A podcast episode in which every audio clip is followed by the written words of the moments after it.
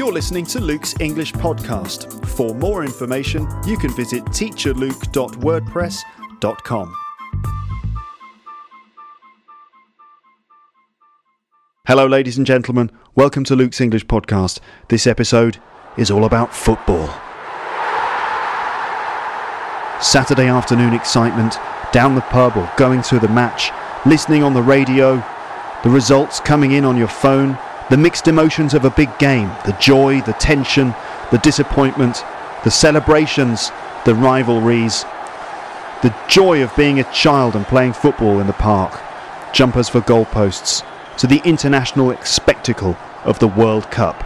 Huge moments of drama witnessed by the whole world simultaneously.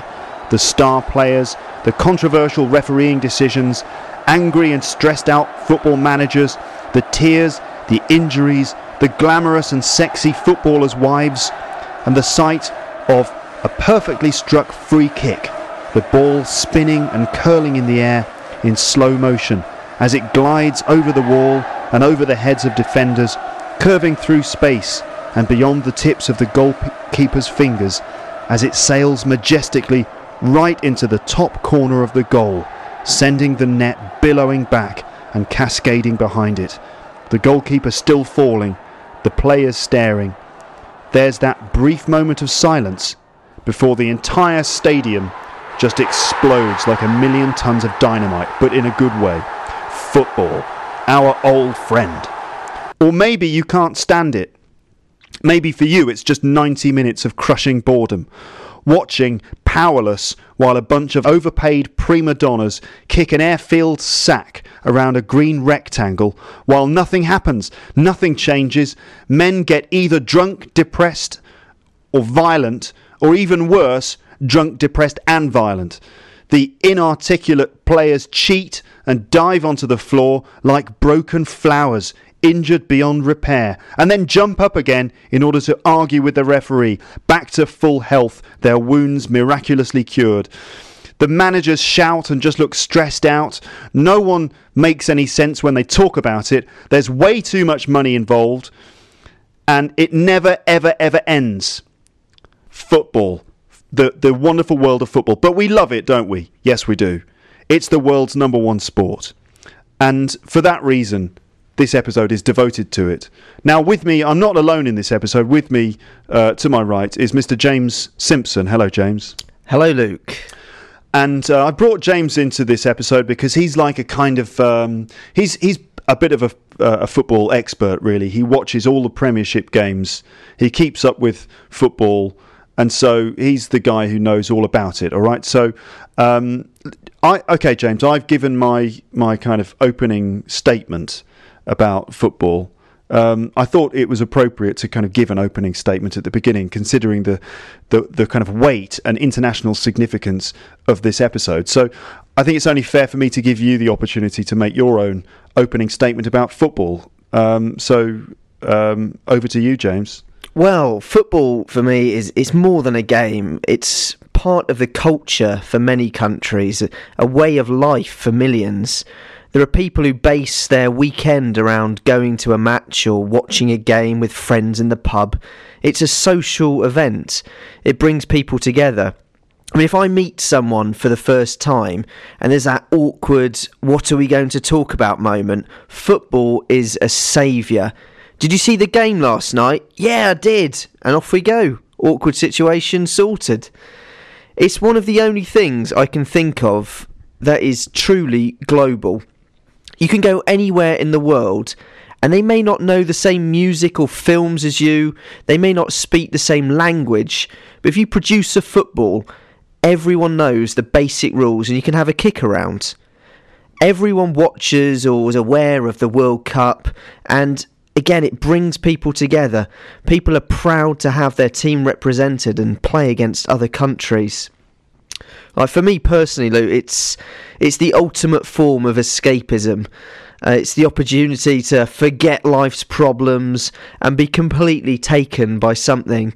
You know, there's passion, drama, excitement, disappointment. It's got it all. Yeah, absolutely.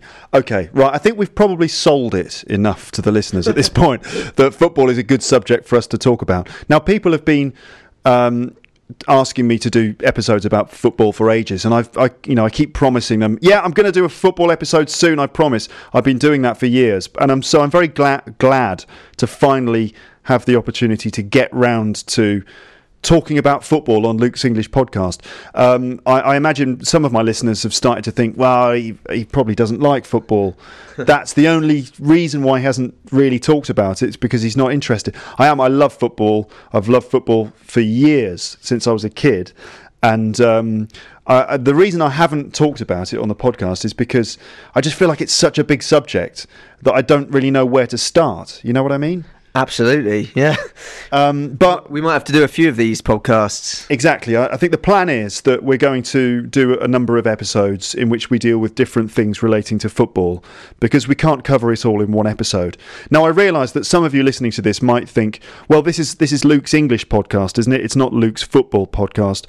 And you're right, of course. Um, I, I'm aware that you know not all of you are big football fans, but that's fine. I don't think you need to be a big football fan because um, what I'm going to try and do here is is look at football from the point of view of sort of English as a foreign language. That means. Um, you know, as we've just established, football is commonly talked about. It's one of those subjects that you can use to bond with people, to get to know people. I'm sure a lot of you have been in that situation where you're in a bar or in a pub or something and there's a football match going on and everyone starts to kind of get involved and you meet people. You actually meet some people in the pub. And what are you talking about? Well, you're talking about the big event that's going on. It, it be it the World Cup, uh, the, the the football uh, cup final, or whatever. Uh, it's a common way to to just talk to people. In business, you know, people make small talk. Football is one of those uh, neutral topics that uh, you can talk about. So it helps to learn just some basic things about how to talk about football. If you don't really know much about football, then you're going to learn some basic things in this in this episode. You're going to learn the basics, what how to survive a football conversation. Let's say how to survive a, a conversation about football, um, and so. I, I, think there are several possibilities for things we can cover in episodes about football on the podcast. One of them is uh, language that we use to describe the game and probably that involves kind of discussing football, for example, making small talk about football, talking about the game that was on TV last night, talking about the World Cup, that kind of thing. Then, on the other hand, we've got the language that we use when we actually play football. Um, you may know that on the football pitch, we use a whole range of different expressions that are unique to the football pitch. So it might be useful for a lot of you who play football to learn how to play football in English. Um, so I, I, there's lots and lots of vocabulary that relates to football, and also lots and lots of idioms which are used in in in talking about football.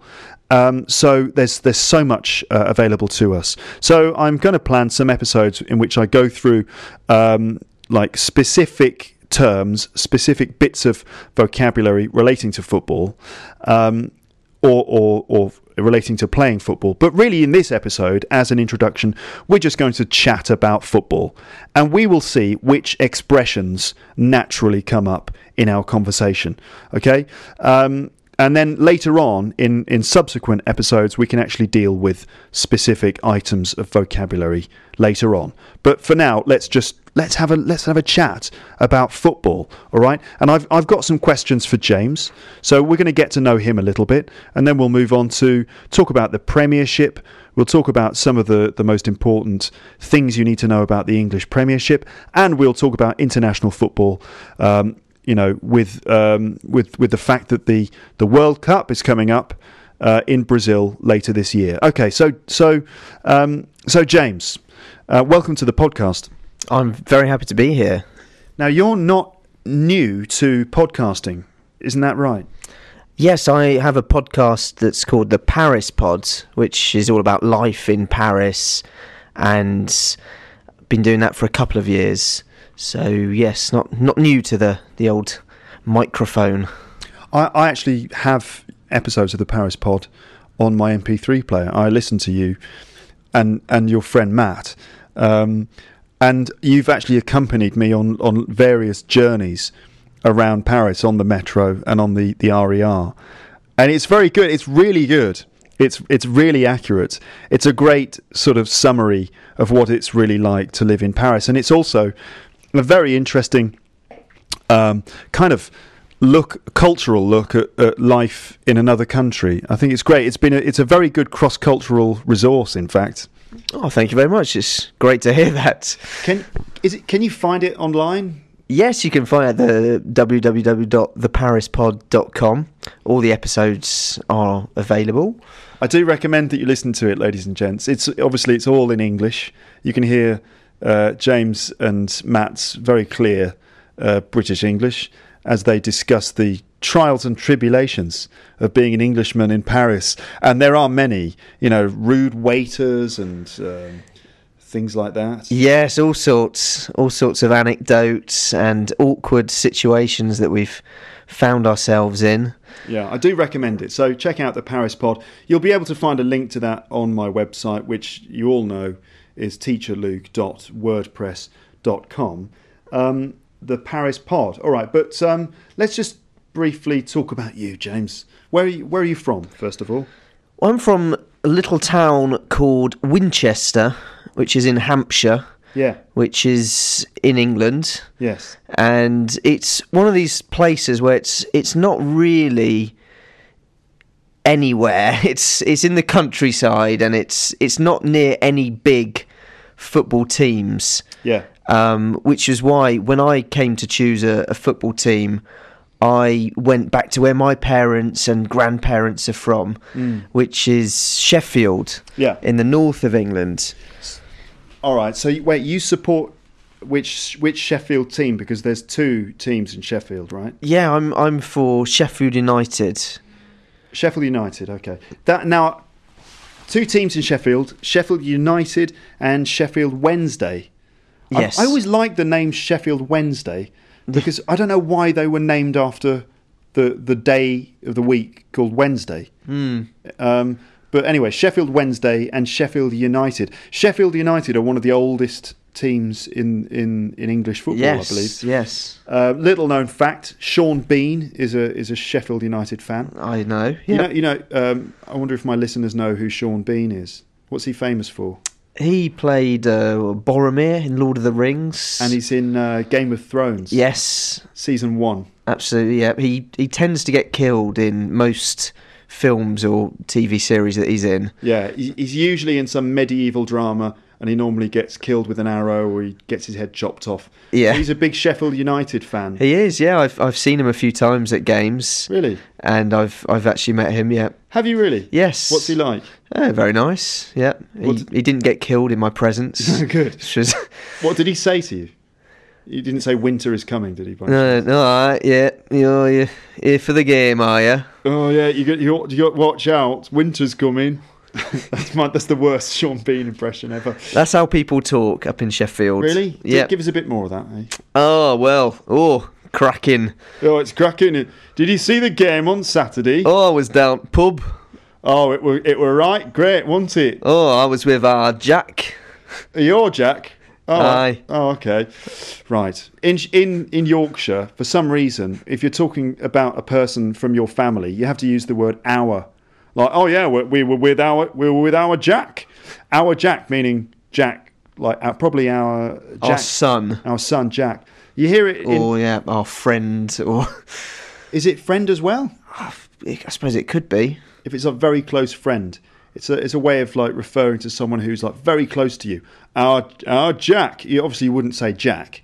You just depending on the name. Mm. Um, I wonder if if uh, if I can't imagine my listeners using that. Yeah, we we went to uh, we went to the English class with our Hiroshi. it, it, might sound a bit odd. They do it in Manchester as well. It's not just Yorkshire. Yeah, like Oasis, the the, the group from Manchester. Oh yes. Yeah. All right, our kid. Ah. Our kid meaning younger brother. There you go. Anyway, so you're a Sheffield United fan. I am, unfortunately. I mean, I, I say unfortunately because um, back in the day, uh, we were up in the Premier League mm. and have slowly, over the last 10 years slipped down the divisions and we're now in League One, which is, uh, yeah, it's just two divisions down from the Premier League. So uh, difficult times to be a Sheffield United supporter. Yeah. But I do compensate for that by watching all the Premier League games and pretending that I'm not a Sheffield United supporter. So who do you like in the Premier League then?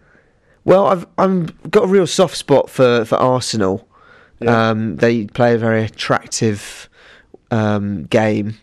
They play lots of uh, attacking football, Yeah. and they've not spent millions and millions on players. They've they've brought through a lot of young players, and they're just starting. Um, after a couple of difficult years, they're just starting to to see these players flourish. Okay. So yes, I've got I've got a soft spot for them, and they're currently doing very well in the Premier League. Yes. We're going to talk about the key teams in the Premiership in a moment. Um, um, all right, so so it's it's hard being a, a Sheffield United supporter because they're crap. Is that what you're saying? Yeah, that's basically it. Yeah. Okay. Let um, just tell me for a second about the pre- the, the structure of English league football, because obviously everybody knows about the Premiership, but how many other leagues are there, and, and what are they called? Well, you have the the Championship, which is the league below the Premier League, and then you go to League One, which is where Sheffield United are struggling, and then you go to League Two, and then you go to the various sort of non-league um, teams which are desperately trying to get into into the, the League One, League Two, Championship, because that's where the money is basically. All right. So it goes Premiership, Championship, League One. So I don't know why they call it League One. It's clearly League Three, isn't it? Yeah, I mean, it's changed names. It used to be called Division One, Division Two, Division Three, and then somebody's come along and thought, right, let's just change everything and make it more complicated. I think they decided to call Division One the Premiership to give it more prestige, to give it more glamour, right? And then, um, then they decided that Div- uh, League One was too dull and boring, so they called it the Championship. Um, and now we have the Premiership, the Championship, and then just League One and League Two. How long will it be, do you think, before they rename League One and call it the awesome awesome ship or whatever what what are they going to call league 1 in a few years do you think Uh, well, if they get an American in, it could be called something like that: the Super Awesome, nearly Premier League league. um, but uh, I think England's the only league that uh, it, that does this. I mean, the the French they have Ligue 1, League One. Um, the Spanish they have the um, Premier Liga. Um, the Italians they have Serie A, and then it goes A, B, C. Um, I think we're the only ones that confuse matters by having Premier and then one, and then two.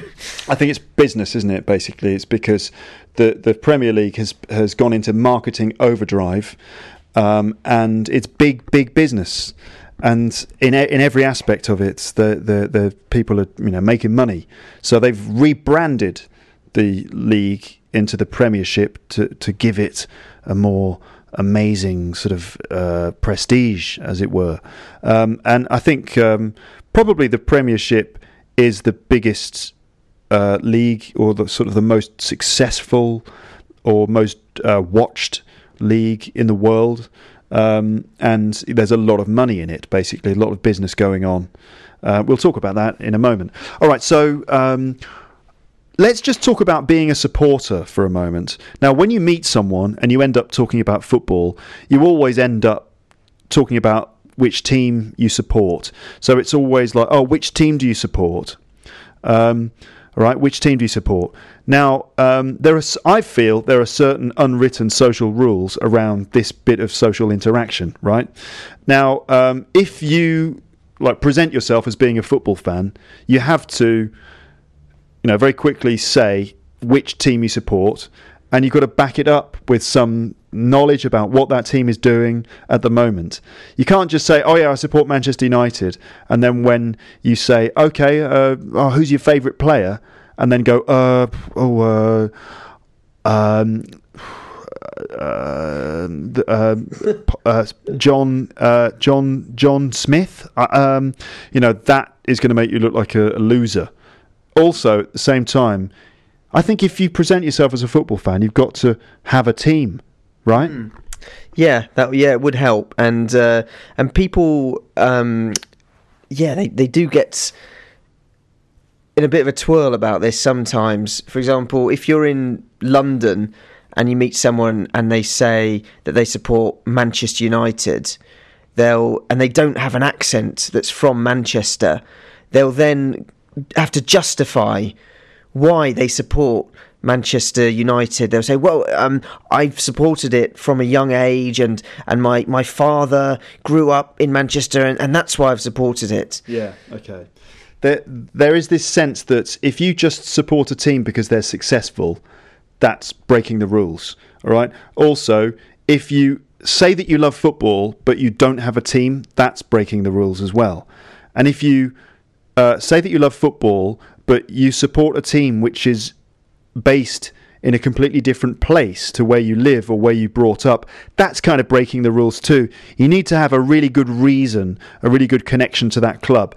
And I remember when I was a kid at school, you would ask other kids, "Oh, which team do you, support?" And they would just say, "Oh, I support Liverpool."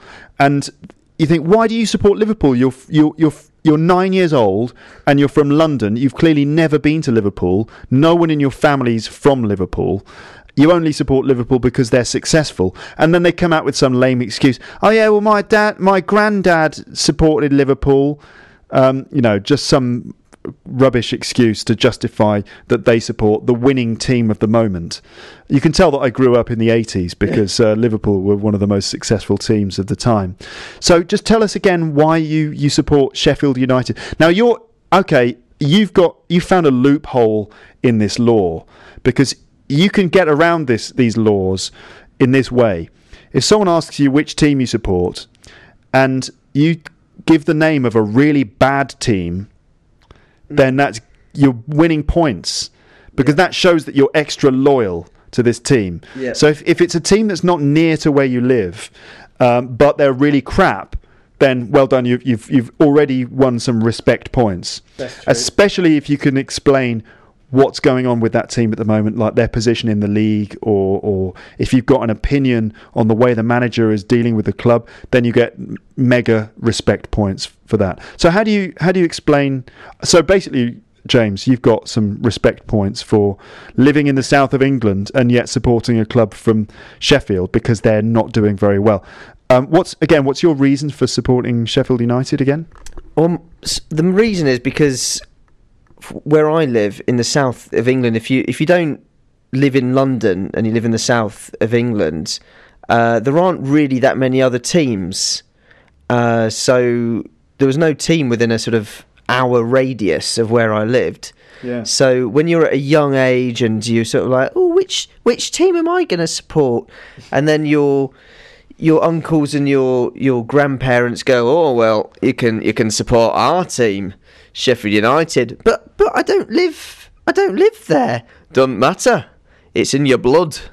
So once you start when you're young, you you sort of think, well, you know, I've started now, and I don't want to be one of these people who who changes. You know, I lived in London for a few years. I I, I could have changed, Yeah. but but then it would have been difficult when I went back to Yorkshire. I'd have had to pretend or something. Um, so so yeah, I, I stuck with I've stuck with the Sheffield United, and it's it's not easy. But people when they meet you, you're right. They don't sort of say, um, "Oh, you're a glory hunter," which is a, a phrase we used to say at school a lot for for somebody who supported the the best team. You're hunting glory. You Yeah. just like that team because they're winning. Um, they they'd always say, "Oh, oh, that's oh, that's good, yeah." Yeah. Yeah. Nice one. Yeah, or poor you sometimes. Yeah. Yeah. Yeah. Yeah. um, all right. Um, I unfortunately um, I kind of break a lot of a lot of the rules. I, I'll come to me in a moment. The other thing about supporting a team is that many people believe that you should support the team that you live near to. Or that you, you grew up next to, so your local team should be the one that you support. Now, um, if you move around a lot as a kid, that can cause you some problems because it means that you know it's difficult to stay loyal to your local team because you keep moving. So I break a lot of the rules around supporting a team because my excuse is that I moved a lot when I was a kid. Well, a couple of times when I was a kid. Um, so, do you want to let's have the football conversation? Yeah. All right. Okay. And and we'll just see what happens, and we'll see how I manage to try and dig my way out of out of the whole of not having a football team. Okay, go on. Let, let's let's go. Um, so, did you see the match at the week? Did you see the match last night? Yeah, yeah. Who who who are you for? oh, you mean who do I support? Yeah. Um, well, I I don't really have a team. I love football, but I don't really have one team. I kind of in the Premiership. I quite like Arsenal, like you, and I like Liverpool, but I don't really have a team. I used to support Nottingham Forest. Right. Shall I explain? Um, Sure. All right. See, this is an example of what you shouldn't do, right? What you need to do is have a team and just stick stick with it. But uh, this this is an example. Now, when you tell people that you don't have a team, they immediately think he knows nothing about football. He's a rank amateur, and he's a waste of space. Unless you can impress them with some sort of tactical, Yeah. you know, knowledge. Yeah. Okay. Right. No pressure then. Okay, so I, I, I grew up in London, and uh, the first time I went to a football game was to see uh, Tottenham Hotspur. Sorry to all the Arsenal fans listening to this, but I my first team was Tottenham, and that's because I went to a Tottenham game when I was about seven years old. We went to the to the White Hart Lane, and we saw them play against um, Watford, and uh, it was memorable because Tottenham won five goals to two, five two, seven goals in that game, and I remember the place going crazy seven times at least. Well, five of those goals were really big, you know. Um, and it was just wow, like this is really exciting. And I think my dad bought me like a little flag, a little Tottenham flag, which I had in my bedroom. So boom, there I was. I was a Tottenham fan. And then when I was nine, we moved. We moved uh, out of London and we moved um, all the way up to the Midlands. And at that point, it was kind of like right, new start, new beginning, and um, had to had to. My dad had this. Th- it's my dad's fault. He said you've got to choose a local team because those are the rules. And I couldn't decide because, in my opinion, all the local teams in Birmingham were rubbish. I didn't like any of the the the clothes, the, the the strips they wore. Aston Villa were used to wear like um, what claret and blue, which didn't appeal to me. Coventry City, I just didn't like Coventry because I associated them with lots of kids at my new school who I didn't like. So I, no, I don't want to support Coventry. Um, and I ended up going for Nottingham Forest because um, I remember we were watching um, a, an FA Cup qualifying game. It was a something like not a qualifying game. It was a quarter final of the FA Cup, and it was Nottingham Forest playing, and they were playing really well. And my dad said to me, "If Nottingham Forest get to the final, then I'm going to get us tickets." Um, and for that moment, I was immediately invested in in the future of Nottingham Forest, and also it's because of the way they played football. At the time, this was back in 1989, 1988. At the time, Brian Clough was the manager of, of Nottingham Forest, and he was a personality. He was like a real personality. He was with the club for 25 years or something, and um, he, he was a very strong-minded, characterful guy, and he made them play a kind of very graceful style of football where the ball was kept on the ground. They didn't shoot, you know, they didn't kick the ball high into the air. They didn't play the long ball game. They played a more European style of football where the ball was played along the ground, lots of intricate passing and very close teamwork. And um, I liked that kind of football, and so that really endeared them to me. Also, they had a player called um, Stuart Pearce, whose nickname was Psycho. Yeah. Psycho. He was a defender, and it was qu- it's quite um, rare to be a fan of a defender. Normally, you like the the, the, the attackers, but Stuart Pearce was brilliant because he was just crazy, and he used to tackle really hard. He was like Chuck Norris on a football pitch. Um, and so Nottingham Forest were great. And the next year, they did get to the FA Cup final, and we did get tickets, and we went to Wembley, and we saw Nottingham Forest playing against. Um, it was 1991, actually. It was Nottingham Forest versus Tottenham Hotspur. Paul Gascoigne was on the pitch, and it was just brilliant. We, you know, there we were, me and Dad at Wembley, um, and it was amazing. So that's why I was a Nottingham Forest fan. Then, when I got to about 16 years of age, I'd basically discovered music and girls, and football. Just I forgot about football, Yeah. and uh, I was much more interested in playing the drums, and you know that kind of thing. And so I just lost interest. But I was always interested in international football, and so now I'm lost without a football club. Mm. Well, it's, it's interesting because for for some supporters, as you said, you know, you have to have one. There's like strict rules, isn't there? You you have to have one club that you've supported since a young age, you, and you can never change. Um, which seems a bit strange because you know we, we change our tastes in music, we change our Yeah. tastes in a lot of things as we as we move around and get older. But for for some sort of die-hard football enthusiasts, uh, you have to always have the same team. But for me, I'm I suppose I'm not as kind of die hard as these people who will travel 200 miles to watch a game in the pouring rain Yeah. on their weekend. Yeah. You know, whereas I would stay um, at home or watch it in the pub. Yeah. Um, you know, we're you know that's fine for me that you've you've uh, you've changed teams a bit and you know you stay interested in football and, and the big Yeah. events and things. Yeah. you've got these different levels of, of supporters, I suppose, Yeah. um, right down to people who who just watch the the the big games in the World Cup because everyone's talking about it, Yeah. uh, which is fine as well. Everyone can can get into football um, in different ways. Um, let's let's have a look at uh, the Premiership. All right.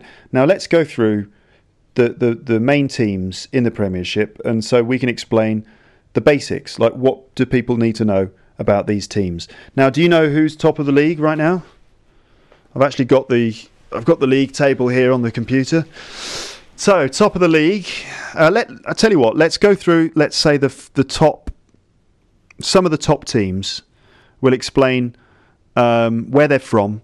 We'll explain the the colour of their strip, and we'll explain any other necessary details like their rivals or about personalities in the club and what's going on with them in the Premiership right now. So at the top we have, of course, Arsenal.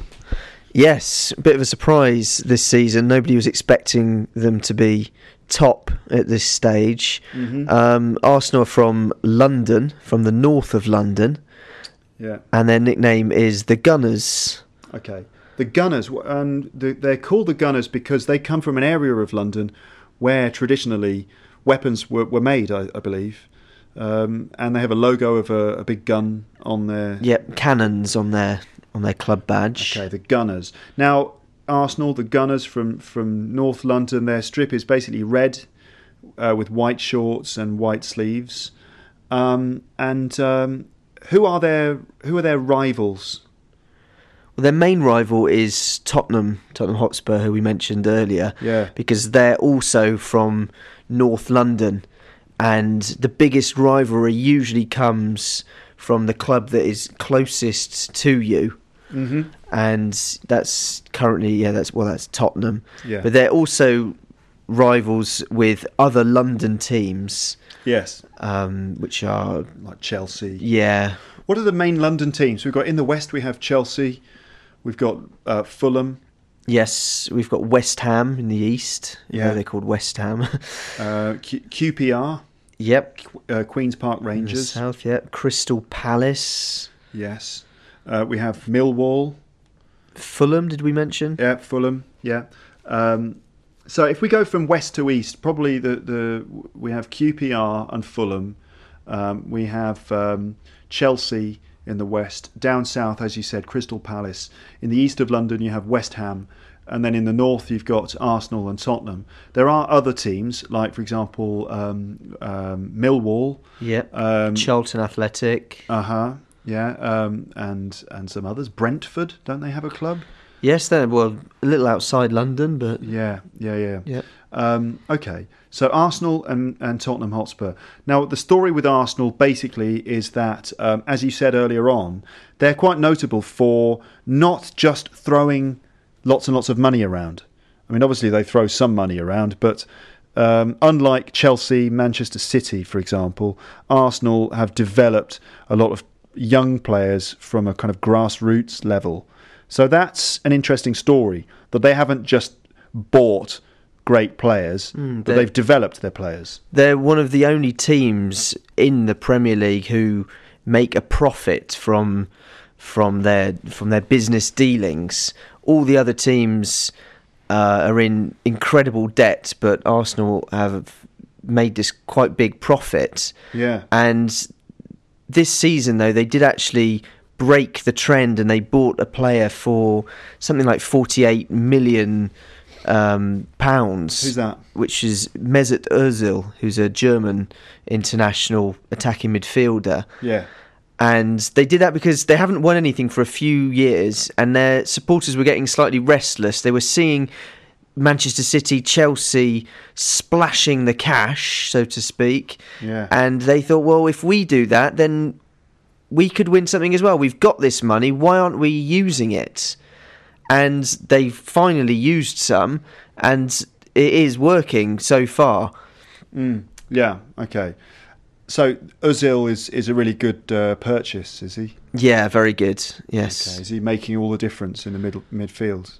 not all the difference, but he's he's he's brought that sort of touch of, of world class and just brings up the level for the for the other players. The other players see him coming in and think we can be like him. We want to try and reach his level. Yeah. And everyone in the club is sort of up their level, so to speak. Young players Yeah. and a lot of players that we thought were average have really stepped up this season. Okay. There's someone, there's a Welsh guy called Aaron Ramsey Yeah. who's been one of the players of the season so far, Okay. and he was he was ridiculed at times last year for for being out of his depth, Yes. and he's really you know proved everyone wrong this year. Okay. So well done, Arsenal. All right, but they're only one point ahead of the next uh, the next team, which is Manchester City. So um, right, Manchester in the north of England. There are two massive clubs that uh, come from Manchester, and they're big rivals. But um, in number two, in in second place in the Premiership today, Manchester City. Yes, well, this is the the, the club we we mentioned earlier. The the Oasis lads support them. Yeah.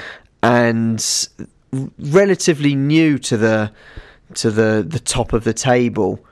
Um, they they were bought um, a few years back Mm. by a rich uh, rich Arab businessman, I think, and uh, pumped millions millions into the club, and it's paid off. Basically, they've they've got an incredible squad to Yeah. pick from. They've basically just. I mean, for me, it feels a bit cynical because they've just basically injected money into the operation and they just bought, as you say, loads of world class players.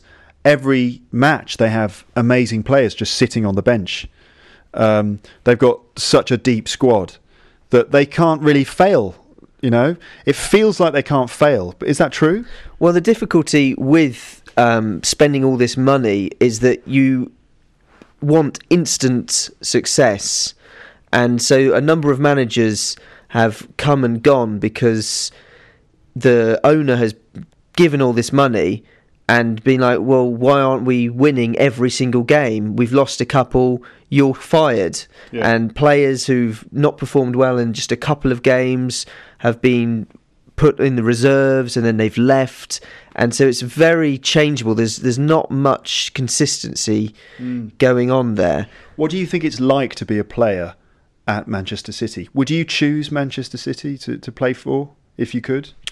Well, they're they're often accused of, of having a lot of mercenaries. What do you mean by that? Well, merc- mercenary is a word. Um, it's I think it literally means somebody who um, who'll fight for any army if they're paid. Okay. So it comes from, I think, the war. Um, somebody who's just there for the money, doesn't Okay. care about um, The cause. the cause. Yeah, and so they've had a lot of players that go there because they're just paid incredible wages Mm. every every month. Okay. Um, so from that point of view, it's it's it's very good. There's a lot of players who have barely played this season that are paid more than in any of the other clubs. So you could, for example, play for Manchester City. You could sit on your ass all the time and still get paid hundred thousand pounds a week.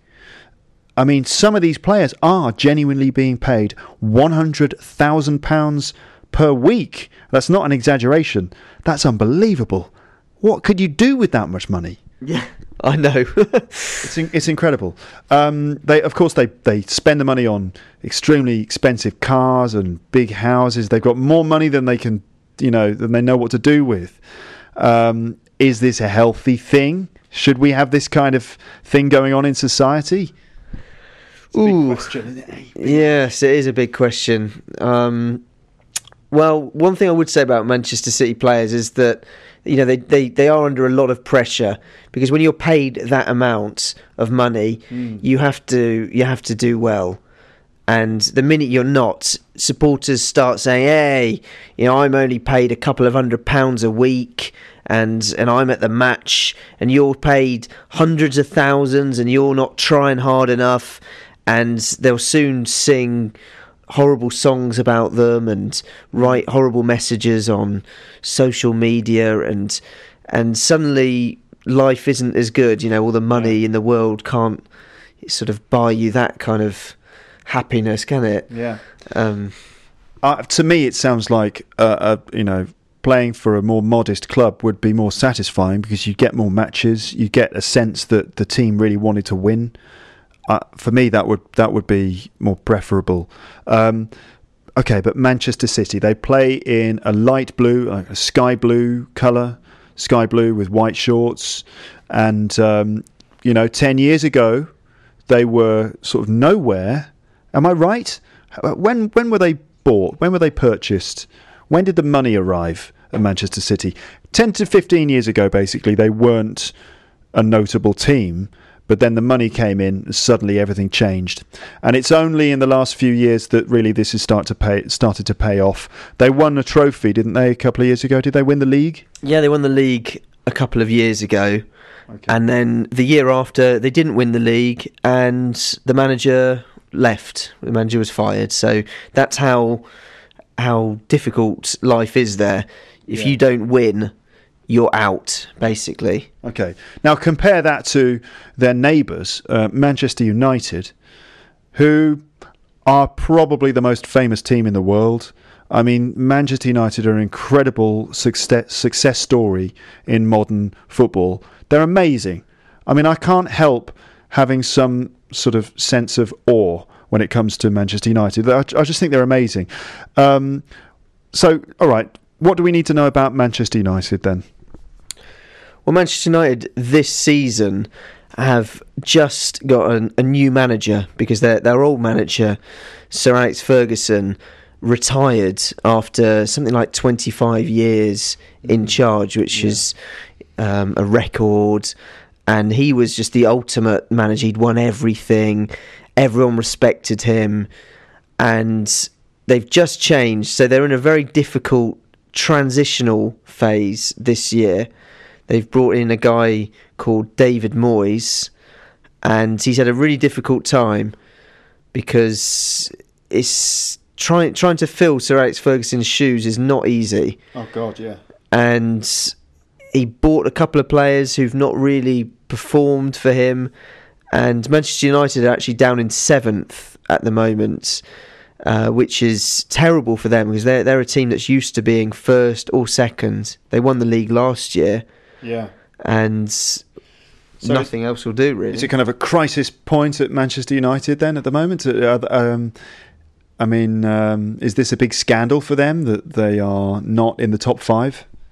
Well, it's not quite a crisis yet because everyone knows that they've got some good players that can still bring them back into the into the top four, which is where everyone wants to be in the top four at the end of the season, because that guarantees you Champions League football, and that's where the money and the respect is when you play in Europe's elite. Okay, um, a lot of um, a lot of it in each each season. Uh, teams are, are trying to get trophies. It's all about trophies, isn't it? Silverware, putting silverware in your in your trophy cabinet. Okay, and the, some of the main trophies that you can get. Um, let's put them in order of importance. Is the Premiership the, the most important, or is the, the Champions League more important than that?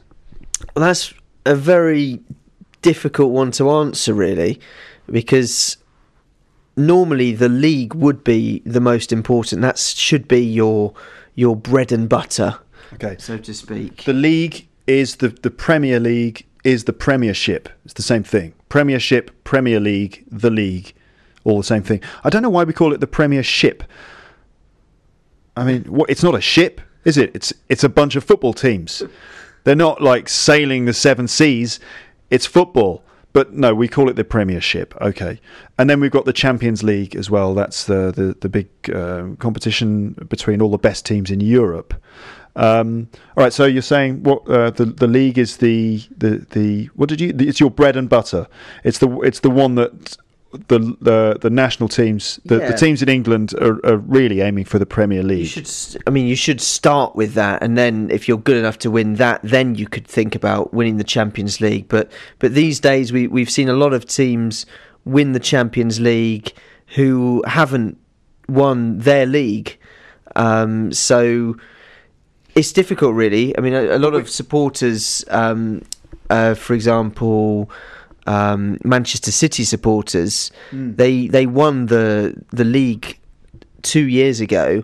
They'd like nothing better than to win the Champions League because that would really put them in centre stage in the spotlight in the whole of Europe. Say, look, Yeah. we're the best. Okay.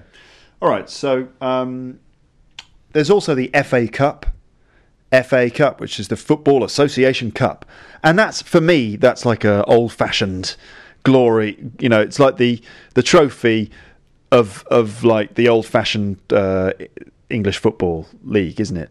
You know, like uh, it used to be the most important trophy that you could win. Um, is it still as important as it used to be? It's still important, but it's different. It's definitely secondary to the league and the Champions League Yeah. um, in terms of money and also sort of international um, acclaim. Okay. But uh, it, it still holds a very important uh, Significant. significance, yes, in in English people's hearts. I mean, any any team, even non-league teams, can qualify for the FA Cup, and every year you'll see a couple of very small teams that will go far, sort of beyond expectations, and they'll beat big teams.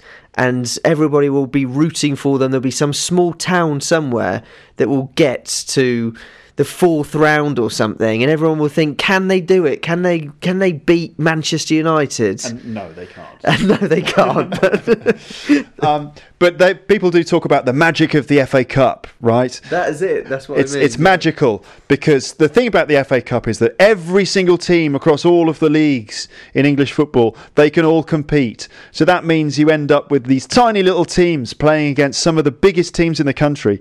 So you get, as we as we said, you know, Accrington Stanley versus Manchester United, and who knows that Accrington? Ac- I can't even say the name of the team. um, who knows? Maybe Accrington Stanley could beat Manchester United. It's possible, and so it gives that sort of extra special magic to to the to the that particular trophy, doesn't Well, it it? is because these teams, these little little clubs, they couldn't compete over a whole season in the Premier League. But if you give them one match, ninety minutes, It's just 11 players against another 11 players, and it's true that anything can happen, and we've seen it before, and that's why we say the magic of the FA Cup. I love this when uh, like football supporters or football commentators say anything can happen, but hold on, no, it can't. What what's going to happen? Uh, aliens are going to land in the middle of the football pitch, and then like Doctor Who is going to step out. And you know, like Mickey Mouse is going to like uh, uh, uh, like open uh, a new uh, chain store during the game. No, not anything can happen. Anything can happen in this game, but what's probably going to happen is that a bunch of guys are going to kick a ball around, and then after 90 minutes, it'll stop. Yeah. But anything can happen. Anything can happen, but probably one of the two teams will win, or else they'll draw. Or There's not many possibilities, are there? they'll run around. They'll get tired. They'll. Uh, some people will fall over. The referee will blow his whistle. Uh, there might be a goal if we're lucky, but there's a good chance that no one will score. And at the end of the game, we'll all go home, and the, we will never remember any of the details of this game ever again. It's not like it's not like when people are on their deathbed. Then you know when their their life is flashing before their eyes. You don't remember like the sort of 60, 60th minute of that game between Accrington Stanley and Manchester United on you know some uh, like November morning. Yeah. Um, is it a morning? You know, it'd probably be a November afternoon. You know what I mean? So Yeah. anything can happen, but normally it's it's just very very similar to what has happened in almost every other football game that's happened before it. But I tell you what, every time every time that I I do say to someone who isn't a big football fan or hates football, I'm like, look, we've got to see this game. This is where I, I think there's going to be really a big moment happening. It's going to be the real magic. Could be the FA Cup. Could be something. You've got to watch this game. This is it. I'm going to introduce you to the to the fantastic, beautiful game. You've got to watch this friendly match between England and Sweden. I think this is the one where the magic's going to happen. Your football is going to reveal itself in all its beautiful glory to you in this crucial friendly game between, uh, uh, you know, teams which are actually, you know, probably quite good friends with each other, the English and the Swedes. Um, don't you find England versus Sweden is always a very dull game, especially when it's a friendly match? Oh, there's a there's a great game recently actually. I think Sweden beat England something like I think it was either four 0 or four one. Really? Zlatan Ibrahimovic scored all four goals, All right. including like a ridiculous bicycle kick. Oh, they've got Zlatan, haven't they now? Yeah. He's a bit of a dramatic guy. Yeah, he plays in Paris. he does, and he's he talks about himself in the third person. So if I Um, if you're Zlatan and I'd say, "Hi Zlatan, how are you today?" Zlatan has had a good day. He made love to his wife and then had a fantastic breakfast. And then made love to someone else, and and then had another fantastic breakfast. For some reason, I'm becoming Sean Connery. Um, all right, so okay, okay. Yeah, well, what I was saying before though is that every time you hype up these these kind of games and you bring someone along, it's always a disappointment. yeah. Nothing really happens. It's like a nil nil, and and then that person is turned off football for the rest of their lives. Yeah, you're you're talking about your wife, basically, aren't you? Well, among other people. Yeah, yeah. uh, no, I I have similar experiences. My mm, my girlfriend, she's actually quite cool about watching games of football. She's never been bored. I think it's because I'm not really sort of, you know, militantly all about watching football games every Saturday. So she kind of she's okay if England are playing a, game. She's like, yeah, let's watch it. But to be honest, usually after about twenty minutes, she's texting. Um, all right, so we've we talked about Arsenal, we've talked about Man City, we've talked about Man United. Um, uh, let's go back to London, and third in the league at the moment we have Chelsea. What's the story with Chelsea? I, I can think of like three things regarding Chelsea that, that you should basically know about this club. Well, Chelsea they had recently a very successful manager, Jose Mourinho, who won the league with them a couple of times, won the FA Cup, and then he left to become Real Madrid manager. And he's just come back this year, Right. and he's loved by all the Chelsea fans, and they're in third position at the moment, and they, they could well go on and win the league. Um, Yeah. so he's doing well. They're only two points off the, the top position. Arsenal are there with 48 points, Man City with 47, and Chelsea with 46. Um, the goal goal difference. Um, Man City have got very good goal difference. It seems. Does that make it? Does that help them? It might do at the end of the season if Yeah. if teams finish on level points. But Man- Manchester City at home um, at the Emirates at their stadium. Whoa, whoa, whoa, whoa! Manchester City at the Emirates. Oh, oh, oh!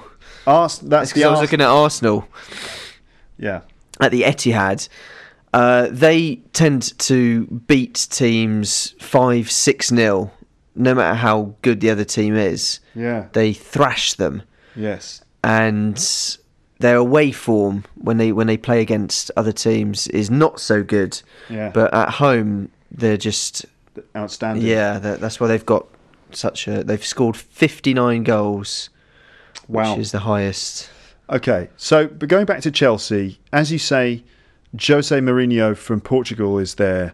He's returned. The beautiful one has returned. The special one. The special one. Don't they? They call him the no. It's the special one. All right. Why am you I- that called him the beautiful I- one. Yeah. Well, you know, ladies, maybe you'll agree with me. He's he's fairly handsome. He's a charismatic guy, right? Yeah. Has a nice coat. He yeah. He's always well dressed. Yep. Um, okay, so so Jose Mourinho has returned, and everyone's loving it. All right, uh, Chelsea are in West London, um, and they wear blue, um, and they are owned by Roman Abramovich, uh, the Russian billionaire. Yes, and he has has pumped in millions and millions into the club as well.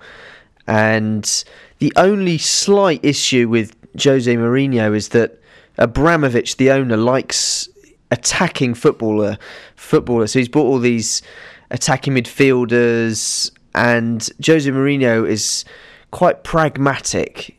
He likes a good defensive display.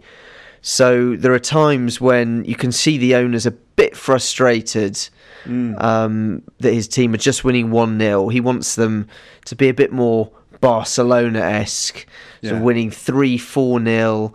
Flashy attacking football. Yeah. he basically wants. I I spent money. You give me goals. basically, that, that uh, Yeah. that's a, an attempt at a Russian accent. And he, and he has a he, he has a habit of uh, of buying strikers that have fabulous reputations that come to Chelsea and are just completely disappointing. Really? So he's like, this this one is going to be the big one. Yes. I'm spending. I'm I'm prepared to spend a lot of money on this one. This is going to change. This guy's going to change everything. And they arrive and they don't do yeah, it. Yeah, he will score me lots of goals. uh, and uh, yeah, there's Andrei Shevchenko. That didn't really work out. Um, the latest one, Fernando Torres. Oh yeah. Um, oh, he was a huge disappointment for Chelsea. Yeah, I mean he's oh, It's he's a pity. It's a pity because he, he, he could have been a huge star at that club. He he was great at Liverpool, yeah. but then he went to Chelsea and he just didn't score. Game after game after game, he didn't score. And he's It- yeah, he's still not really scoring. He's he's doing all right now, but he's not doing. You know, they they paid fifty million for him, and if you pay that amount, you expect great things. goals. Yeah, at least We want goals. um, okay, um, so that's Chelsea. Um, now, team number four in the Premiership today, we have Liverpool.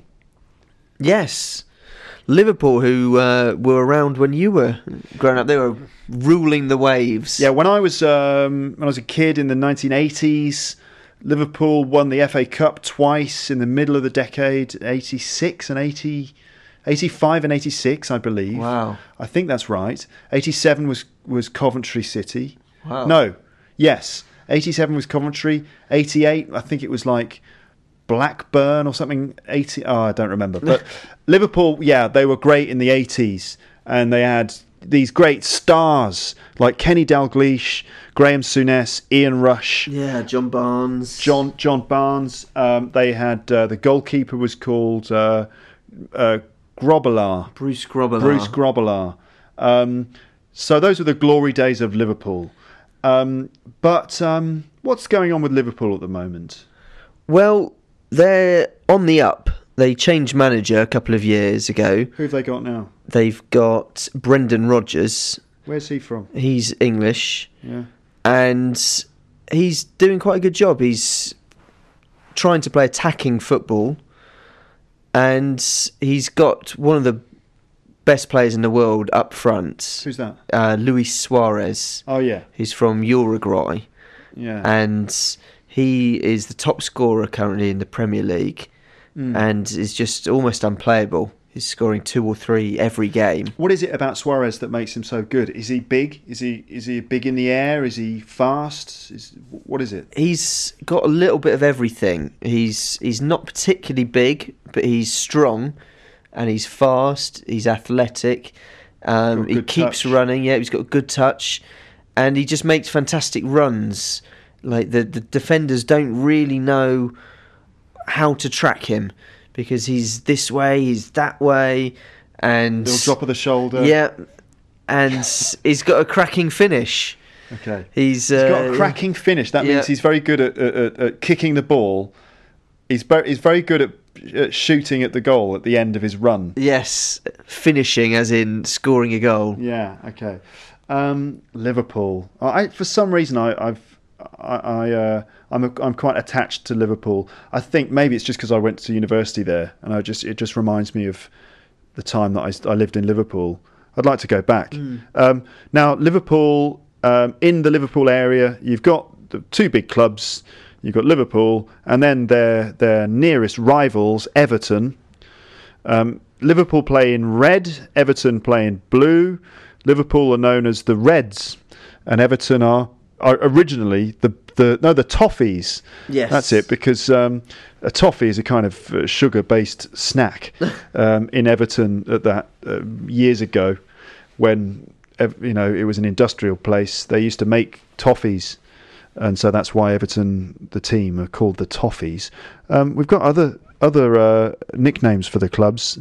Arsenal are the the Gunners, as we've said. Man City are just the, the Blues or Sky Blues. Yeah, citizens. Yeah. Chelsea are the Blues.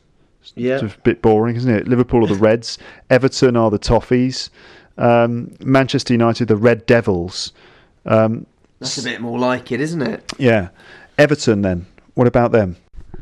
Well, Everton are a team that don't really have much money, but they're still doing really well. They get the best out of a lot of players, and they manage to buy players for quite cheap and sell them for a profit. And well, they they'll be very happy, I think, at the end of the season if they finish in fifth. Yeah. Um, as I said, Everton are the big rivals of Liverpool. Um, Arsenal are the big rivals of Tottenham. Um, Manchester City are the big rivals of Manchester United, but there's also a massive rivalry between Liverpool and Manchester United because they're neighbours too. They're only half an hour away from each other by car, um, so they're, they're, it's always like uh, I think probably one of the the best games that you can go and see in a Premiership season is to go and see Liverpool versus Manchester United in either of the venues, either at Anfield for Liverpool or at um, what's the Manchester United ground called? Old Uh, Old Trafford. Trafford. Yeah, I'm sure that would be an amazing atmosphere. Have you been to many Premier? Have you been to any Premiership games? Yes, I've been to quite a few stadiums. I've been to White Hart Lane, like you have. I've been to Old Trafford. Um, I've not been to the Emirates. I went to Arsenal's old s- stadium. Yeah, Um, Yeah. Um, I've been to Southampton Stadium. Yeah. Have you ever seen uh, any any violence at a football game? Because um, you know there is this um, other stereotype about English football that there is a sort of bit of a culture of violence around it too. Maybe less these days, but football hooligans, stuff like that. When I lived in Japan, right, um, it was 2002 and that was when the World Cup happened in Japan. And around that time, loads of Japanese people were really scared about hooligans. Except they didn't call them hooligans; they called them furigan. Fu- furigan. Hooligan is a hooligan. So they were all really scared about hooligans because of you know stuff they'd seen in the media. Um, you know, do we still have football hooliganism? Is there still violence at football games? Have you ever seen any? I've not seen any at a club level.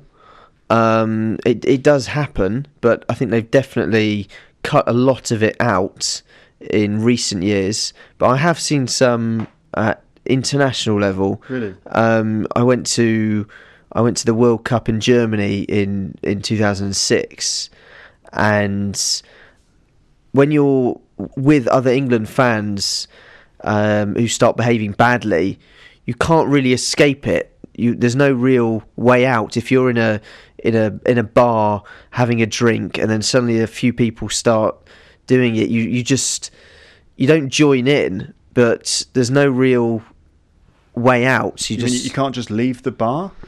it's not it's not as easy as that in uh, well in in in these in these places. I mean, they've got good beer. You're like, I don't want to leave. I haven't finished my beer.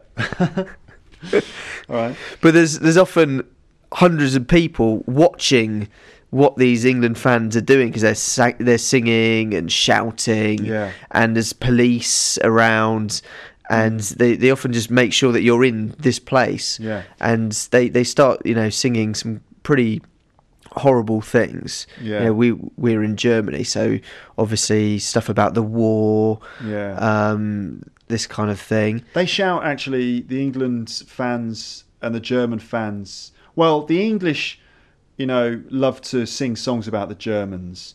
Um, and what is it they sing? They always sing two world wars and one World Cup. Doodah, doodah, two world wars and one World Cup, which is obviously a ridiculous and stupid thing to sing. But the idea being that they won two world wars and they won one World Cup because England beat Germany in 1966. Um, Yeah, I once saw uh, a group of people singing that to a pensioner on a bus in, in, in Germany during the World Cup. it's absolutely pathetic. She was just gripping her shopping bags and hoping that they would get off soon. So you're saying that you saw a bunch of uh, really tough English football fans shouting two world wars and one World Cup at an old German lady on a bus? Yes, God, those English football fans are, really give us reason to Yeah. be proud, don't they? I've seen uh, I've seen plenty of. Um, sarcasm. just, just in case anyone we go go back to violence that you mentioned. I've I've, I've seen a few scuffles between. Uh, little fights. between sets of fans. It's it's it's all very very silly. Yeah, I, I saw uh, some football violence once when I was in Liverpool. Um, there's a bit of a story which I probably shouldn't go into now because we don't have time. But basically, I went I, I went to university in Liverpool. My first year, I lived in a big building, big residential building in um, Everton, in a really rough part of town, like really super rough area, and. Um, two weeks after moving in, my parents came to visit me just to see if everything was all right. And uh, I was living on the 11th floor of this building. Um, and um, the area was really bad. I mean, like, I was scared to go out. Uh, there were, like, uh, uh, lots of buildings with the windows boarded up, lots of heroin addicts everywhere. It was, like, you know, frightening. And uh, my parents came, like, just to check up on you to see if everything's all right. and we, uh, on the 11th floor, we had a balcony so we had a view. It was the best thing about the building. We had this great view. So I, and I thought I'll take the, my parents onto the balcony and we'll just look at the view. It'll be fine. Um, and so we, we went out on the balcony looking at the view. Of course, it was Saturday afternoon. What did we see? What did we have a bird's eye view of? A massive fight between some Everton fans and Sunderland fans. they were smashing each other over the head with sticks and throwing bricks at each other genuinely a massive crowd of Everton and Sunderland fans ran into the main road right underneath us. And we had like perfect view uh, grandstand view of just lots of sickening violence happening right there. My parents were watching this and I could see my mum's face just went white. She was like oh my god is this is this the environment that Luke's living in now I tried to play it cool. I was like, "Oh yeah, never, uh, never mind that. Yeah, they're just killing each other. Don't worry, don't worry. It's all it's normal. It happens every day. It doesn't, not every day. Um, just, um, would you like a cup of tea? You know. Yeah, it's all right if you just lock the door. yeah, that's right. No, yeah, you know, I just, I don't tell them. but I'm I'm a, a Nottingham Forest fan, and they won't, you know, harm me. It'll be fine. There's a lot of things like that that happen though, and it's not exactly linked to football. There's there's people that who who claim that they're they're fans of Sunderland or fans of Everton, just as a sort of excuse to to fight another group, and, and they won't actually even go to the game or be particularly interested. It's a bit of an excuse, and, and the media will, will will try and sort of portray it as as it being football violence, but. Uh, mm. Um, I think in reality, it's it's a bit overhyped. It it does exist, but it's it's a it's a minority. It's just a bit of tribalism, and maybe people just looking for an excuse to to to smash things. Yeah, I think on that on that sort of bombshell, I think it may be time to draw this episode to a close. Yeah, but we really need to go and smash some things now. Yeah, me too. Do you want to go and smash up uh, a few shop windows? Definitely. We Have you got any chairs that we could just throw? Yeah, let's do that. We could say that we're England fans, and then. Well, we are. We are. We are England fans. All right. Well, there's nothing stopping us then, is there? Yeah. Let's go and smash up Paris, and it'll be fine. I'm sure they'll they'll understand. Yeah. Well, second thoughts. There hasn't been an England game today. No, not. I've not drunk enough either. So. Okay, well, let's finish this bottle of wine and then, then we can think about it. Um, ladies and gentlemen, we haven't finished. There's there's plenty more to talk about. Um, um, so there will be some more episodes on football in the future. Not don't worry, not too many, um, but just enough so that I feel that we've properly dealt with this subject. Um, this is going to be a year of football because the World Cup is coming up. Um, so do do you know leave your comments under this episode. Tell us what you think about English Premier League football. Um, but we will come back to the subject of football. Um, I'd like to talk about international football. Uh, I'd like to talk about the World Cup. Who's going to win? What's going to happen? Who are the favourite teams? What's England going to do? Um, interesting that I say what is England going to do, not what are England. You could say both. What yeah. are England going to do? What is England going to do? What are the team going to do? What is the team going to do? It works both because the team can be a unit or a collection of, you know, many people. Interesting that. So there are a few words Very that yeah. are both plural and singular. Government, team, England, meaning England football team.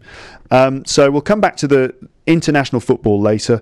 Also, I'd like to go into a bit more detail about specific words and phrases because you will have heard James in particular here, as the sort of um, specialist football fan, using various phrases. It, it, was it was quite vocabulary rich, I must say. Really? Yeah, yeah. Did you realise? Were you doing that on purpose? I wasn't. No. Well, well, it's interesting because there were loads of phrases, loads of different idioms and things. So what? Well, what maybe I can do is go through this episode again and pick out some words that you said and then clarify them. But also, I've got lists, some some vocab relating to football, which we can go through later on, so that everyone is completely clued up, and so that you know all you need to know about the language of football, so that when it comes to having that football conversation later on this year around the World Cup, you'll be able to do it confidently in English because you've listened to Luke's English podcast. Thanks very much for joining me, James. It's been fantastic, very interesting, and I hope your listeners have got something out of it. I'm sure they have. Um, so, for this episode, ladies and gents, uh, it's goodbye from us both. Now, at the end of an episode, normally I go bye, bye, bye, bye, bye, bye, like that, as if it's some sort of weird echo into the future.